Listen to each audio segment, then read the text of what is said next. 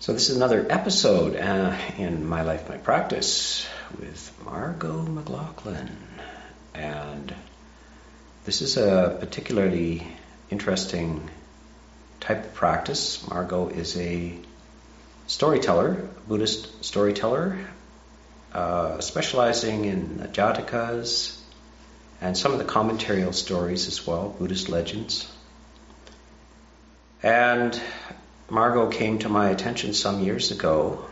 Uh, she told a story, I think it was in Victoria, at the Victoria uh, meditation group. Maybe I was teaching it or something and I heard you.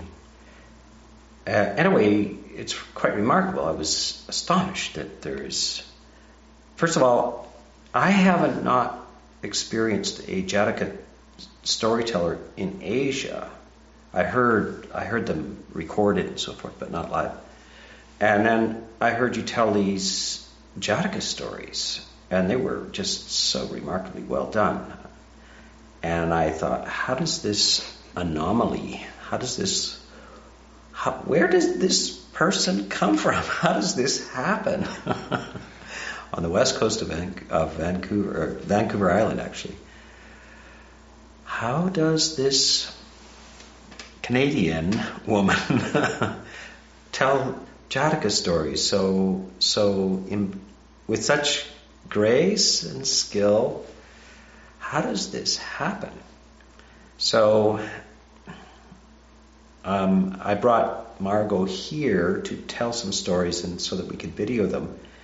You you told I think four stories while you were here. What are the titles of those stories? The first one is Kaka Jataka, the crow birth, which is Jataka, I think it's number 140 in the collected seven volumes mm-hmm. of the Jataka tales. Uh, the second one is Kurunga Miga Jataka, the antelope birth. Mm-hmm. So each title refers to probably to the particular form that the bodhisattva, the Buddha to be, incarnated hmm. into in that birth.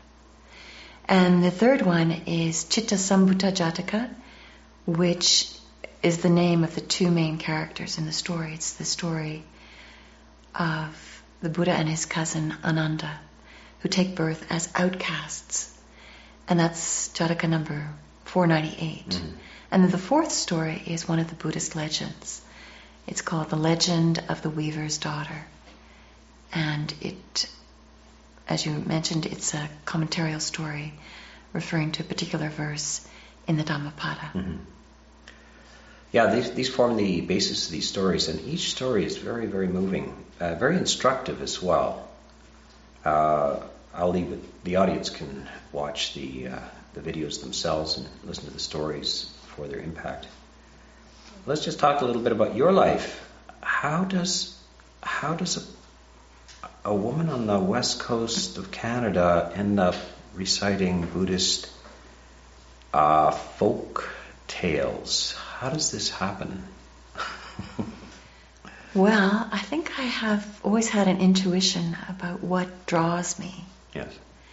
And after being drawn to Buddhist practice, I had the experience of sitting a retreat with a teacher who told the Jataka tales, mm-hmm.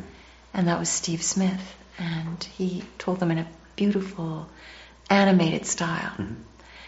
And shortly after that, maybe a couple of years later, I was asked to tell stories at a summer festival in Comox on mm-hmm. Vancouver Island.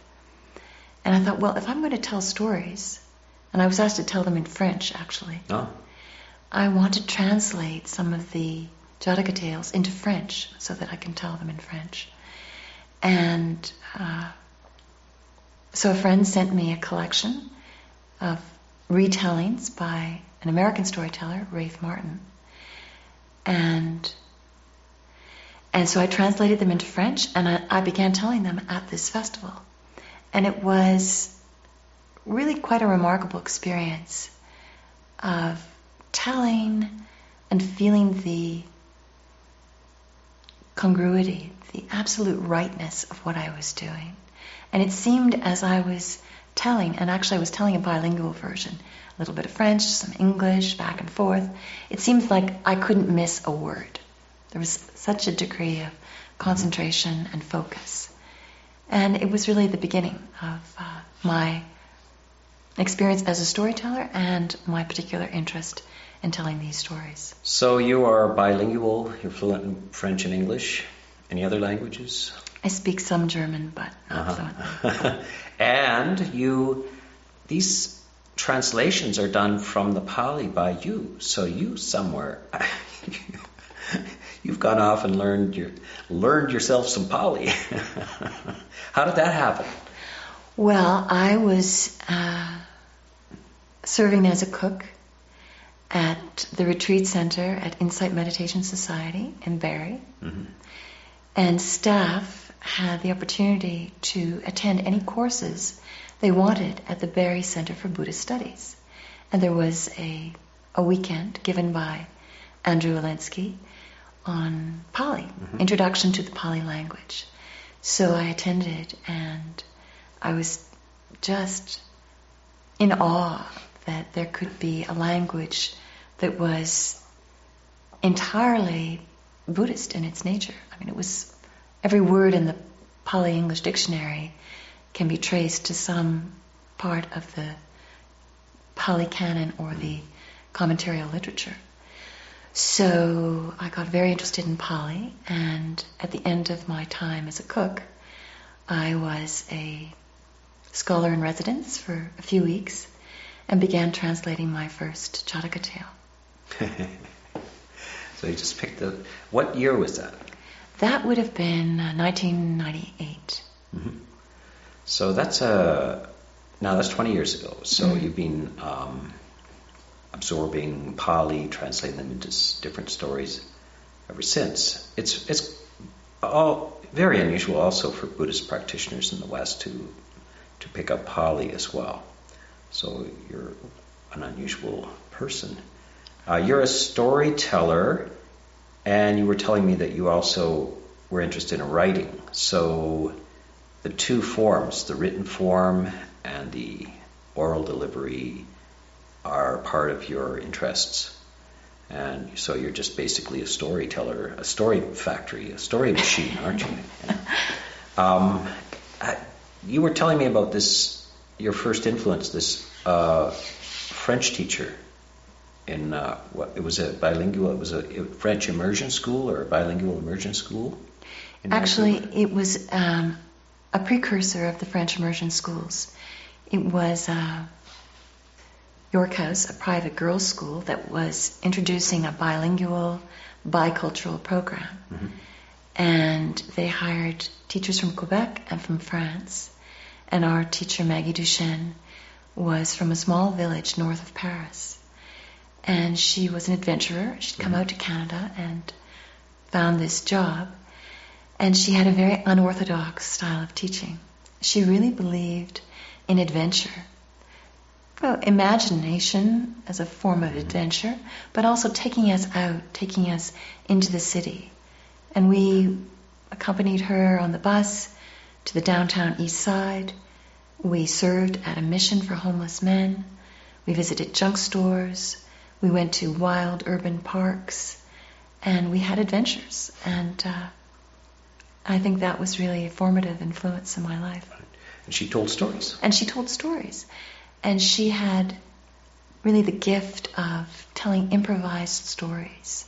It was almost as if she could see in the faces of her listening audience what the story needed next. And, and all kinds of fantastical things would happen. But she also based her stories on her own experience of growing up in France during the Second World War. So stories of really camaraderie and justice and overcoming oppression. Hmm. Yeah, very, very interesting. That really grabbed your imagination and the moral dimension of these things. And so, did you when did you start telling stories? Did you start telling stories before you were introduced to the Jataka stories, or was that the kind of the impetus for beginning to actually tell stories? Well, I had nephews and a niece, so I definitely told them stories. Mm-hmm. And I think I I might have been telling stories before then. It's interesting to kind of trace it. I'm not sure. I think I was I was telling stories, but in informal ways. Mm-hmm. Mm-hmm. Right. So let's say from uh, for the last 20 years, where and where do you tell these stories, these uh, Buddhist stories? Well, I after I was as a, working as a cook, serving as a cook at the retreat center, I went to the divinity school at Harvard. Uh-huh. now this is interesting. Let's not skip over this. So you went from being serving. Uh, now this is a part of of uh, Buddhist culture as well. Uh, stewards um, volunteer to uh, do the various necessary support structures as med- for meditation retreats. It happens in monasteries all the time. Uh, at Birken here, we have six stewards, including the video steward who is videoing this. And uh, so these people are from all walks of life and they volunteer to assist in the background. And so you were volunteering to assist uh, in the kitchen there. And you went from there to the Harvard Divinity School, which is, I guess, uh, Barre, Massachusetts. It's not that far from mm-hmm. Boston, where Harvard is. Mm-hmm. So you went to the Harvard Divinity School to do what? Well, initially it was with a very clear focus on studying the Buddhist texts and learning Sanskrit and Pali in a formal setting. And then I found the pace of study and the cerebral aspect of graduate school not completely my cup of tea. and I thought, all right, I want to do a chaplaincy. I want to do a degree in divinity, mm-hmm. which was required that one take a practicum and do work in a hospital setting or in another setting. And I thought about stories as ministry. Mm-hmm. So, really, storytelling as a form of ministry. And so I switched to the divinity program and had an opportunity to be an interfaith chaplain at Dana Farber at the Cancer Institute in Boston, where I actually led some storytelling series for patients and staff. Mm-hmm. And uh, but meanwhile, I was also studying Sanskrit and Pali and translating more stories. And at Harvard, I had the opportunity to tell them in uh, you know, different settings. But also, I was invited to return to the retreat center in Barre and perform during integration week. Mm-hmm. So this is the last week before people come out of silence after six weeks or three months of practice. so it's a very unusual audience because they are so receptive. Yes they haven't watched TV or mm. seen a movie or even listened to music or read a book or a magazine. Their primary entertainment is reading the notice board. yes. So I would, for several years, go out during integration week and tell the Jataka tales there. And it, it was just remarkable. And you came back to Vancouver, Victoria, and have continued telling the stories with various in various retreats and various uh, venues. and that's where I heard. Uh, now, do you remember where how I heard you the first time? Where did I hear you? Well, it was right here at right here. It was New Year's Eve, mm-hmm. and there was a bonfire outside, ah. and uh, another retreatant from Seattle mm-hmm. had heard me telling in Seattle. Mm-hmm. She mentioned to you that I was a storyteller, and you invited me to tell some stories uh, as part of the New Year's Eve festivities here at Birken. Right. Mm-hmm. Yes, I remember that. Uh, and then, so it's been on my mind ever since to get Margot here and video her now that we have this uh, collection of, of, videos and also a collection of my life, my practice, to, introduce people to the, the spectrum of lay practitioners and monastic practitioners in the West. How how large the diversity here. And so this is something that is, you know, we've done mindfulness to death. We've done all of these retreats, loving kindness retreats. There's other dimensions which uh, are familiar in Asia. So yesterday we had a group of 24 Sri Lankans here, including kids, and I asked Margot to tell uh, a Jataka story. And most of those, especially the, the, adults, have heard Jataka stories as they were growing up in Asia. So it's a part of the culture there. It's like uh, Bible stories or something from here. I, all of English literature is really influenced by the stories from the Bible. And in Asia, these Jataka stories are just pervasive. They're floating around and influencing everything. So it's I wanted to introduce a larger audience to this this aspect of life. And for some, it may be riveting and very a great way to learn as well, because these stories are very, very moving, and we'll you will see uh, Margot telling some stories and uh, feel the impact of, of, the the lessons behind them. So, yeah, I had wanted to. Uh, before we did the video thing, I wanted to take you on tour, and we were gonna. It's kind of like a show. It really is a show. And in Asia, the performers they will perform these Jataka tales on stage, and sometimes even the monks will be part of it, playing various roles in the in the Jataka tales. So it's really something to to find this in in Western culture, and I'm really trying to uh, promote this as as another large aspect of. Uh, uh, the approach to Dharma. Um, so they just tell us about the four the four t- uh, tales that you're going to t- that will be uh, on uh, on these videos.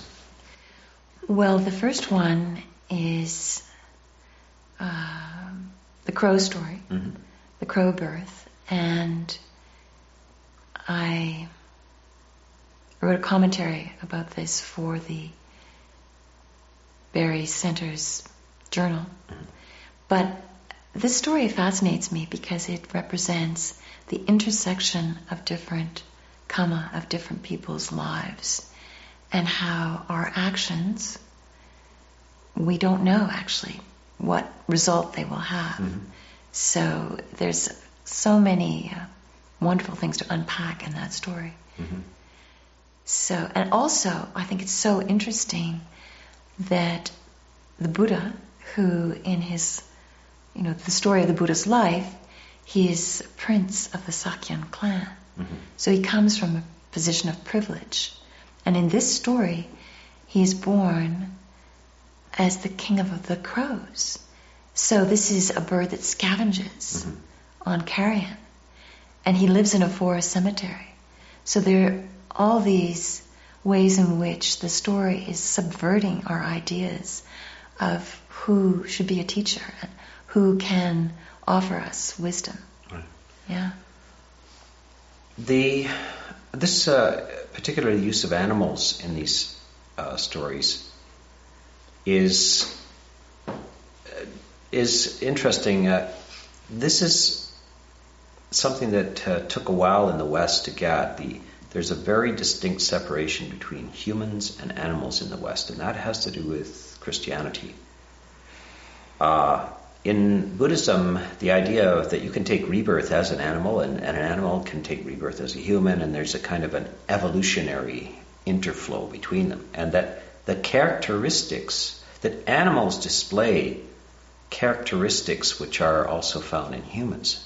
This is really not discovered up until Darwin, you know he's trying to make the point that you know the the that you are evolved out of the animals, and that they share some of these. Uh, you share with them some of these capacities. You see this in the Jataka stories. They're using animals as now, it's it's certainly a story. It's uh, the the crows are talking very uh, intelligently to each other, expressing sophisticated ideas and so forth. But it also has an influence on just uh, non-harm towards animals, like appreciation that these are intelligent beings and they have their their ways, mm. and we need to appreciate that. That's only come so in the West Coast this discovery of the intelligence of the killer whale or the orca mm-hmm. is a very recent thing. It's only 40 years old. Mm-hmm. Before that, they were just hunted as just kind of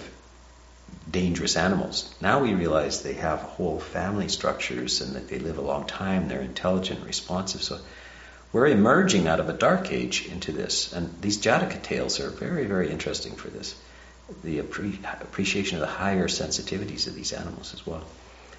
Um, and the next, the, the story about the deer, uh, tell tell a little bit about that one. The the actually it's an antelope.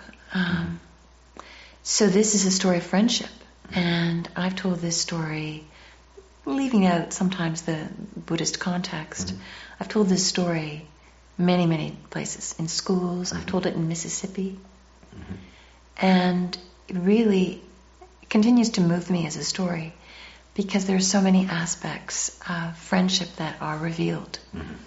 And one particular aspect is the way a friend sees you and knows who you are and invites your skills and your your talents into the light. And so the antelope is trapped and his two friends, the woodpecker and the turtle, do their best to rescue him. But the woodpecker says to the turtle, You have a beak. Use your beak. Mm-hmm. And then I will use my wings. I will try to stop the hunter if I can. So the three friends work together. And in recent years, I've really emphasized the diversity aspect. That they they don't walk the same. They don't talk the same. They don't look the same. But they were friends. Mm. And they respected and admired each other. And they were loyal. And often when I tell the story to children, I'll say, Well, what makes a good friend? Mm. And they'll say, Oh, a friend is someone you can trust. Yeah. A friend helps you if you fall down. Right. Yeah. So that is is as protective of your life, your very life. And that mm-hmm. is the Buddhist definition of friendship. And uh, you have a story which is from the Buddhist legends about a, it's a very, very good story, a 16 year old girl. Mm-hmm. So tell, tell us, just summarize that story a little bit. Well, this story I think of as inspiring us to consider how our practice can be guided by a resolve, a clear resolve. So this young woman, she she's returning from her father's workshop. She's the daughter of a weaver. So she has duties to fulfill to help her father in his profession. And some friends invite her to come and hear the Buddha. Mm-hmm. And the Buddha has arrived near the town where she lives, and he will be there in residence for a few months. And her friends invite her to come and hear the Buddha give a teaching. And so she agrees. And it happens that that day he is giving a teaching on mindfulness of death.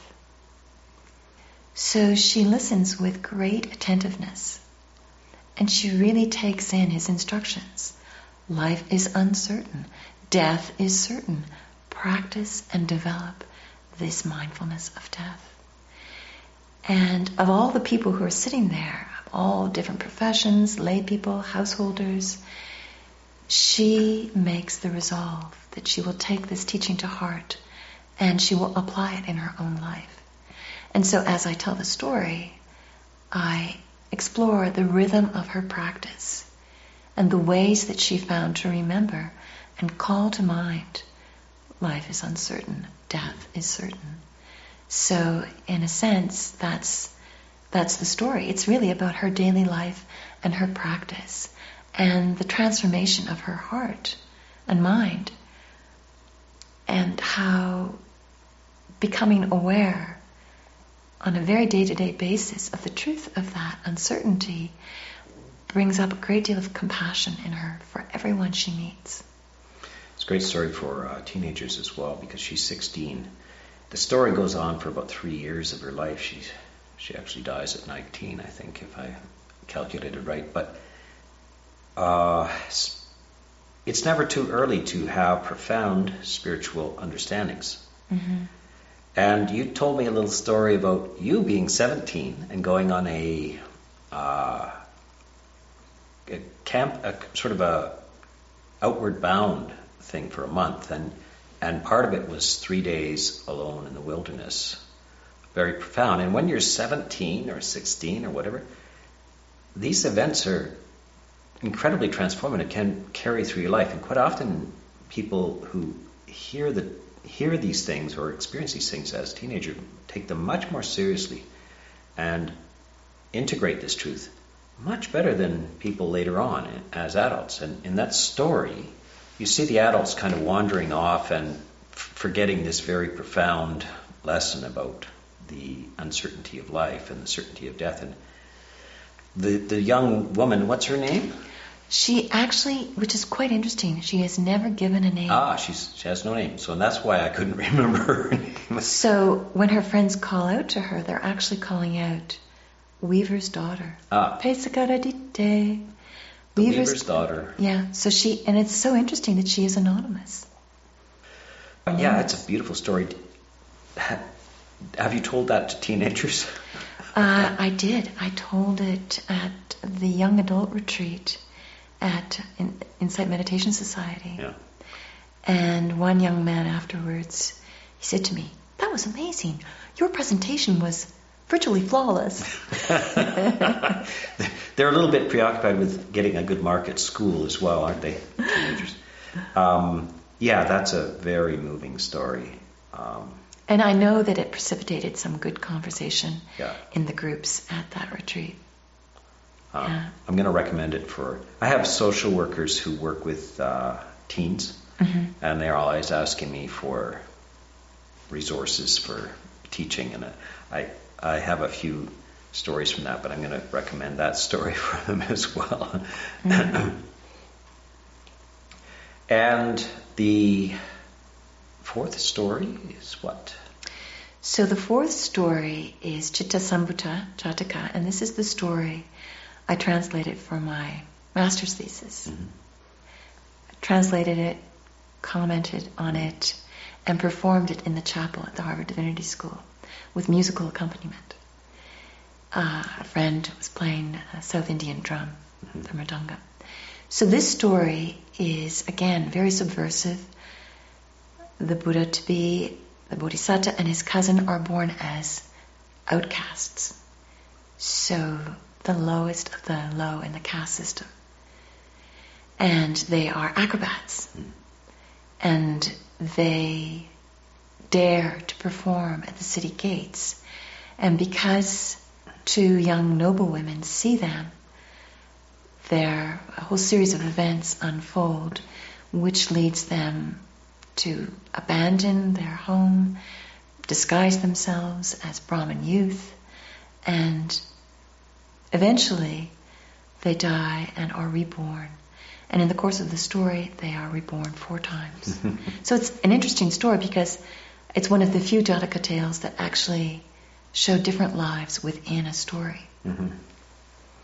Yeah, it's also very touching as a, a compassionate story about the Chandalas, the uh, the lowest caste uh, in India, and it's a good one for people who are in a disadvantaged condition, and it happens all over the world that certain people end up on the bottom of the pile. And the Bodhisattva is born as an outcast. The Buddha to be and his great attendant Ananda are born as outcasts and they have to deal with that harsh and discriminatory language and so forth. So it's a beautiful story also for for identifi- identification uh, with this. It's written along. It's, the story is is maybe 2,500 years old, so it's remarkable because in India at the time there was not, and right up till the present, there was very virtually no sympathy for the uh, the underdog, the lowest caste. But I think a lot of people can uh, draw two two uh, lessons from it. One is about friendship, and uh, why do we find ourselves with certain people? Is this the first life for this friendship? And secondly, this uh, what it's like to be beneath the underdog and trying to uh, work your way up. So those are the uh, four tales that Margot will tell in the uh, other videos, and I hope that the audience uh, finds them as fascinating as I do. And, and part of the fascination is Margot herself, how this happens. The, there's a Jataka story in, in Margot. I think I'm going to have to create some stories about previous lives of Margot. um, Although I'm a bit of a strange one as well. What am I? I'm a Buddhist monk in Canada in a forest monastery, so uh, we're a couple of strange uh, creatures that have arisen. Uh, maybe we have long Jataka's story behind us as well. So I encourage you all to uh, to watch these videos and uh, appreciate these incredible stories.